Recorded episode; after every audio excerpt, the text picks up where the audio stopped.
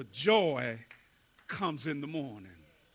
The word night is found 429 times in Scripture. And quite often, when we see this word night, it refers to unpleasant experiences. It's often unpleasant. You remember that Jonah was in the belly of the fish for three nights. Jacob wrestles with an angel, and the wrestling match lasted all night. Paul and Silas and many others were imprisoned during the night. And then Jesus lay dead in a borrowed tomb. And the old Baptist preacher said that he laid there all night Friday. Some of y'all should be able to help me out right there. All night Saturday. But then early Sunday morning. I'm so glad to be back here. Early, there's some folks that know about early Sunday morning. He, but, but, but, but the nighttime was difficult because during those nights it didn't look like it was going to turn out too well.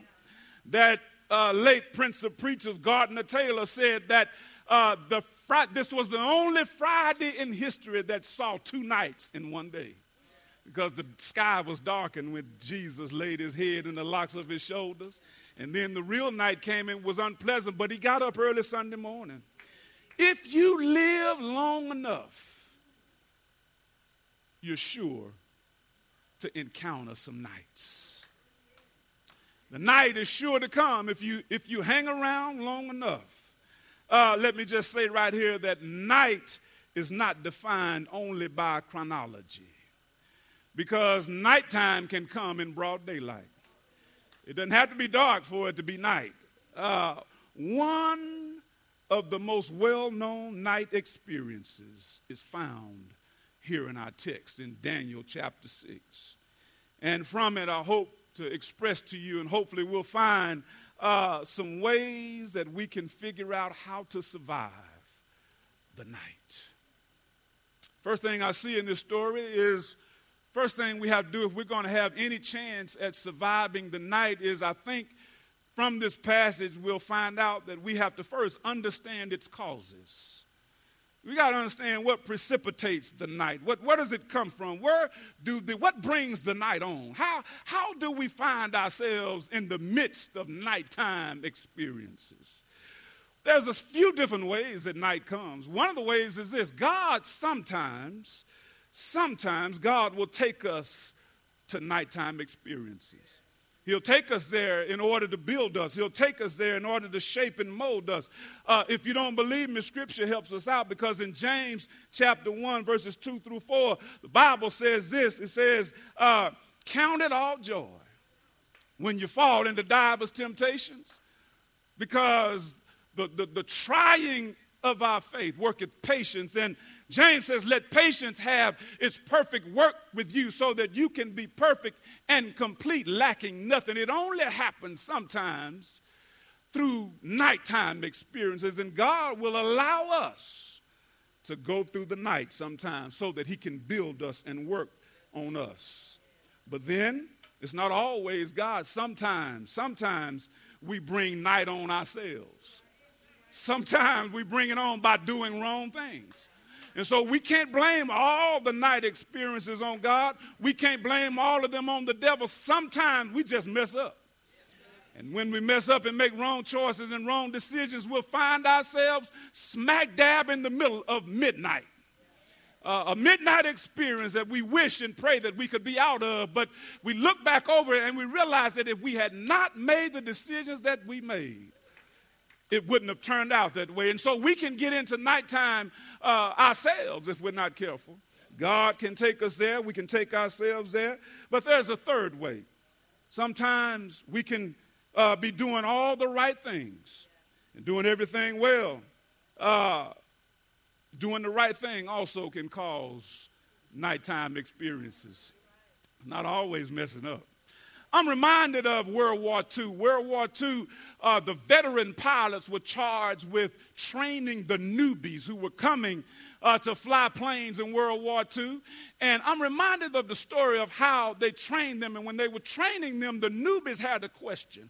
This was in the days before modern technology. There was no GPS, there was no radar. And the newbie pilots asked the veteran pilots, How will we know when we are over the right target? The veterans said, Well, you'll know you're over the right target when they start shooting at you. And I said that to simply say that sometimes you can be doing everything right and they'll be shooting at you. Who is they? Well, sometimes night comes because of, not because of God, not because of ourselves, but sometimes it's our enemies. Amen, somebody. It's, sometimes it comes, so, so the young folks, young folks call, call them haters. Some of y'all don't even know what I'm talking about. Some of you got haters and don't even know you got haters. But sometimes it's the enemies that will cause us to be smack dab in the middle of a nighttime experience. Sometimes they do that. And Daniel, y'all thought I had forgot about it. I'm going back there. Daniel had some haters. He had some enemies that caused him to be cast into the midst of a difficult situation. Verses 3 and 4, we see it play out. Can I read it again for you? Verses 3 and 4 say this, says this. Verse chapter 6, verse 3 says, Then this Daniel became distinguished above all the other high officials and satraps because a, an excellent spirit was in him. They began to be jealous of him. They planned to set him over the whole kingdom, the king did. Then the high officials and the satraps sought to find a ground for complaint against Daniel with regard to the kingdom, but they could find no ground for complaint or any fault because he was faithful. And no error or fault was found in him. They just didn't like him. They didn't like him, and because they didn't like him, they wanted to cause him harm. And, and, and, so because of that, they go to the king. You, you, we just read it. You, you saw what happened. They go to the king and they say, King, uh, we need to make a decree. We need to make an ordinance so that if anybody is caught, it's in verse 7. Let's read verse 7. Verse 7 says this All the high officials of the kingdom, the prefects and the satraps, the counselors and the governors, uh, are agreed, they say to the king, that the king should establish an ordinance and enforce an injunction that whoever makes petition to any god or man for 30 days except to you, O king, shall be cast into the den of the lions. You know the reason why they did that? Because they knew how faithful Daniel was. They knew that Daniel would not waver. They knew that Daniel would not hesitate. They could find no other fault in him, and they knew that he would not stop serving his God. So they go to the king and they say, uh, King, we need to do something. And they don't mention Daniel's name because they already have figured out that the king has an affinity for Daniel. So they don't mention his name, they just make it general and generic. And they because they're trying to get Daniel. Sometimes other folks will bring on night experiences. They're angry at him. They for no apparent reason right? And so this happens. It, it, it casts us oftentimes. These things cast us into. So, so, so here's a question. Here's a question that comes out of this. What do you do when night comes? What, what happens? What, what, what response? What should be your response when nighttime comes? Well, I think the text gives us some answers. First thing I see in the text is this. First thing we should do is what Daniel did. Don't panic. Don't panic, right? Don't panic. Remain calm and remain consistent. You think I'm making it up? Look at verse 10. It's right there. Look at what Daniel does. Verse 10. Verse 10 when Daniel knew, he knows what's going on. He knows the decree. He knows the ordinance that has been written. And he knows the, the, the, the, the threat that is before him, right? He knows it, but look at what he does. The document had been signed. He went to his house where he had windows in his upper chamber open toward Jerusalem. He got down on his knees three times a day and prayed and gave thanks before his God, as he had done previously. Here, here, here's my suggestion when nighttime comes, don't panic, don't freak out. Here's what, what blesses me about Daniel Daniel was a teenager when he was taken captive from Jerusalem.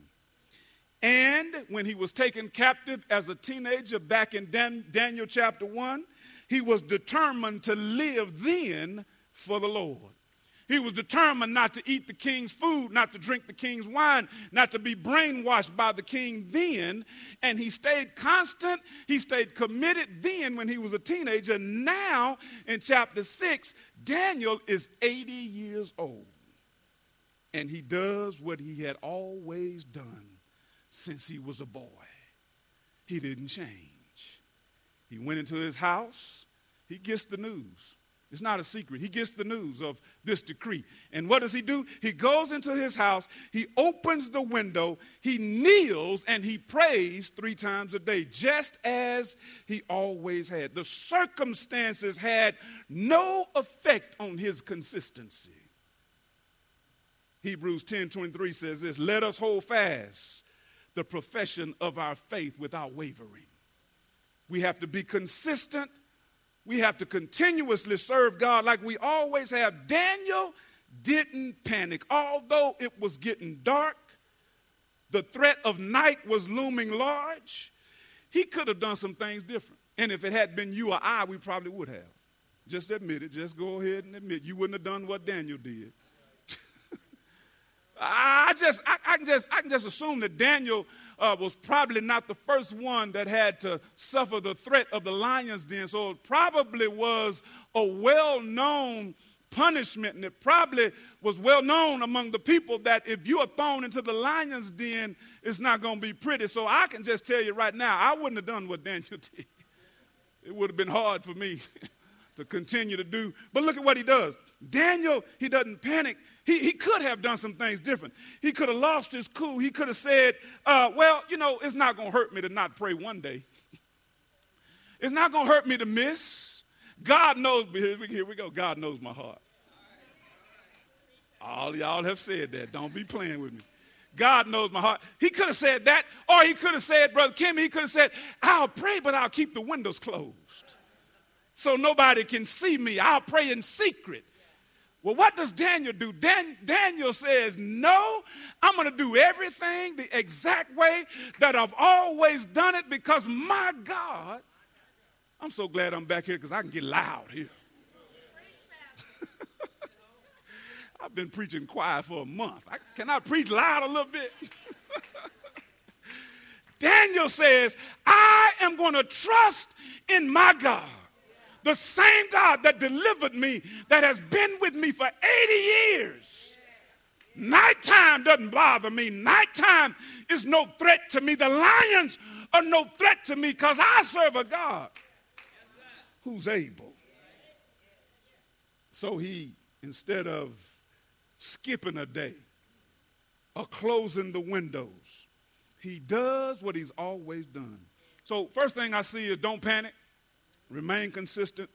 Then I see something else in, in this story, and that is this impressions are important. I want to explain to you what I mean by that. Impressions that you make on people. I know we're not supposed to be trying to please folks, and I know that.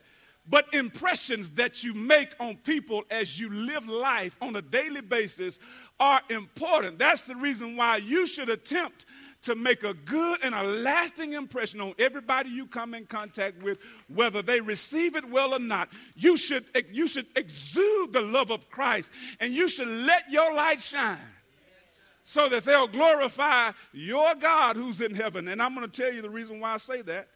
Uh, you're going to need support when your nighttime comes. Again, I said it before. I said it before I started. This is for fathers and for everybody you're going to need support when nighttime comes. The impressions you make on others will incline them to support you even if they don't believe like you believe. they'll be inclined because of uh, the impression, especially if you were there for them during their nighttime. It means a lot to be there for someone. Uh, let, let, let, me, let me tell you what I mean. Let me, let me show it to you in the story. Uh, let's read verse 16. 16 says this 16, it says, Then the king commanded, and Daniel was brought and cast into the den of the lions. Well, look at what happens in the second part. Then the king, the king declared to Daniel, may, God, may your God, whom you serve continually, deliver you. He's praying for Daniel. And in Daniel's corner, in Daniel's nighttime, but look at verse 18. Look, look at how look at how concerned this non-believing king is about this man of God, Daniel. Verse 18. Then the king went to his palace and spent the night fasting. No diversions were brought to him, and sleep fled from him. He couldn't sleep, he couldn't eat. His concern was for Daniel. So the, the, the, the obvious question is why? Why would this man be so concerned about Daniel? Why would he lose sleep, not eat because of Daniel?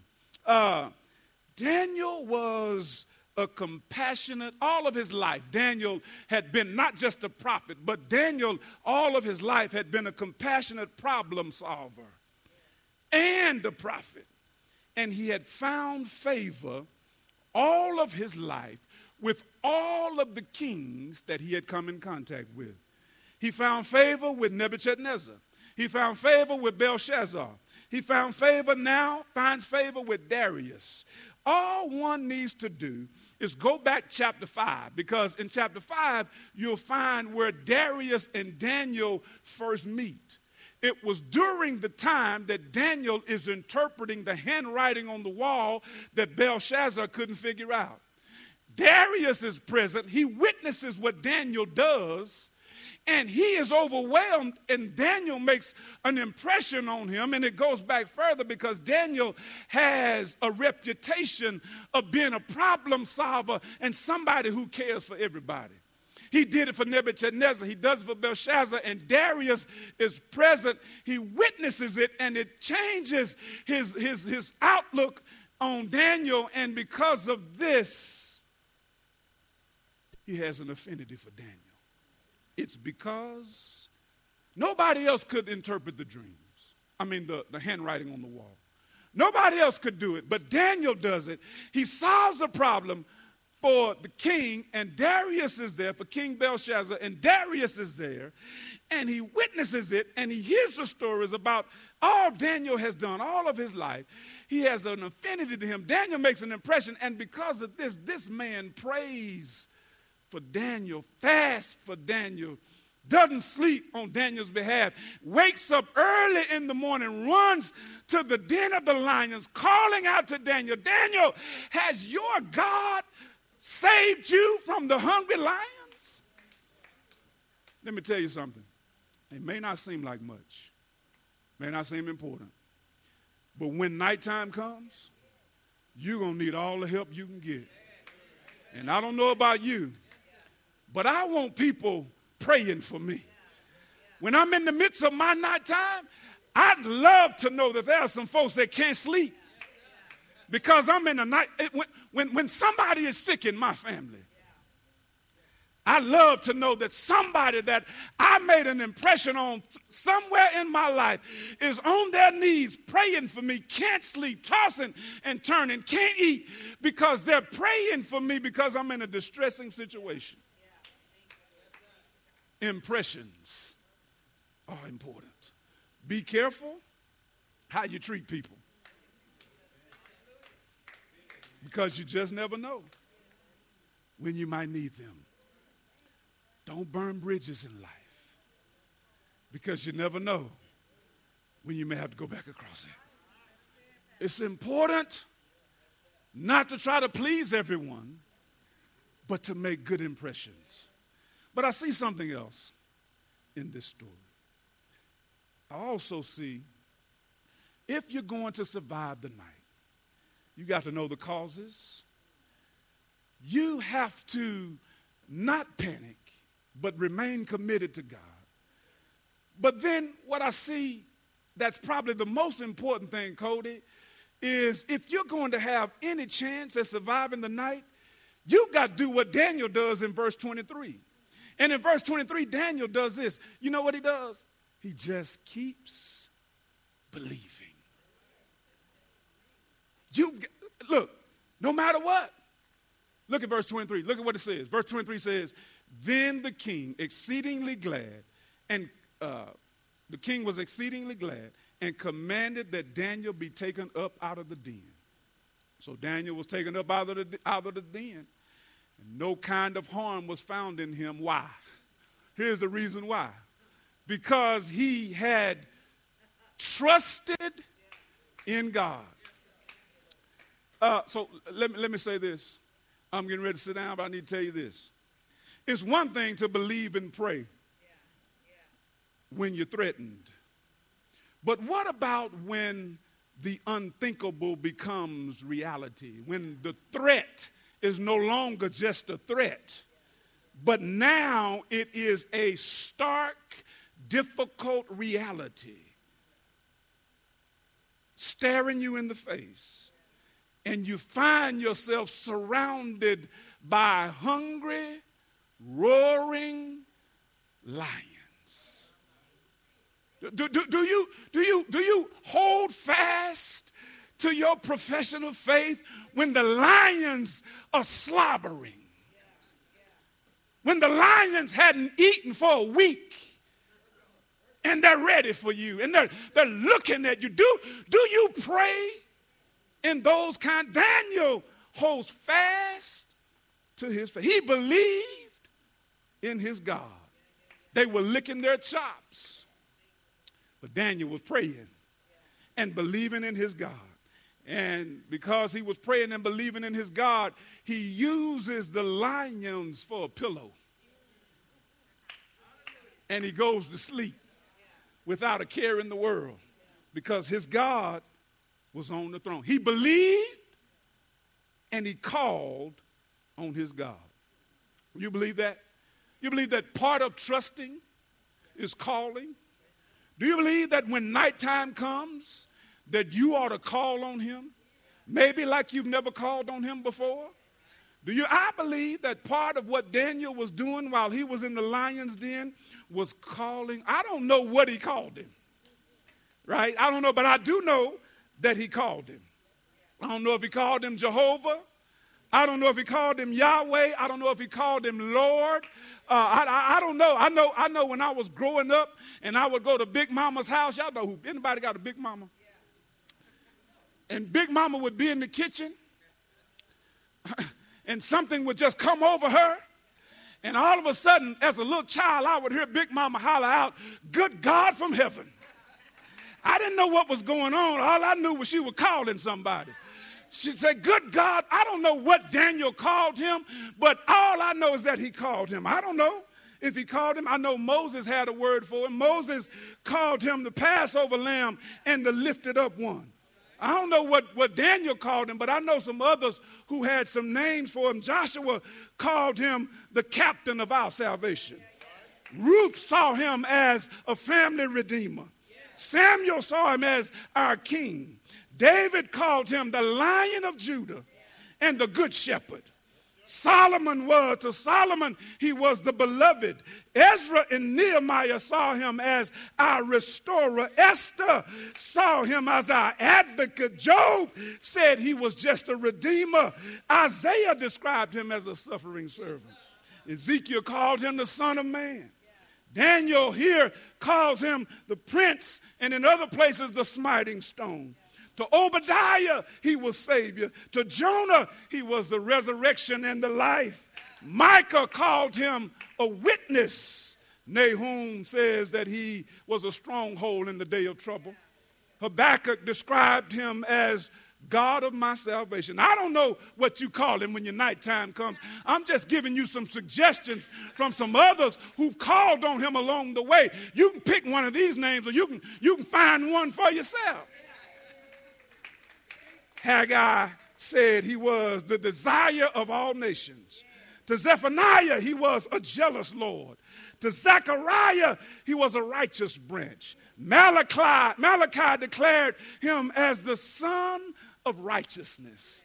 And then in John chapter 1, verse 29, John the Baptist cried out, Look, there's the Lamb of God who takes away the sin of the world. I don't know what you call him.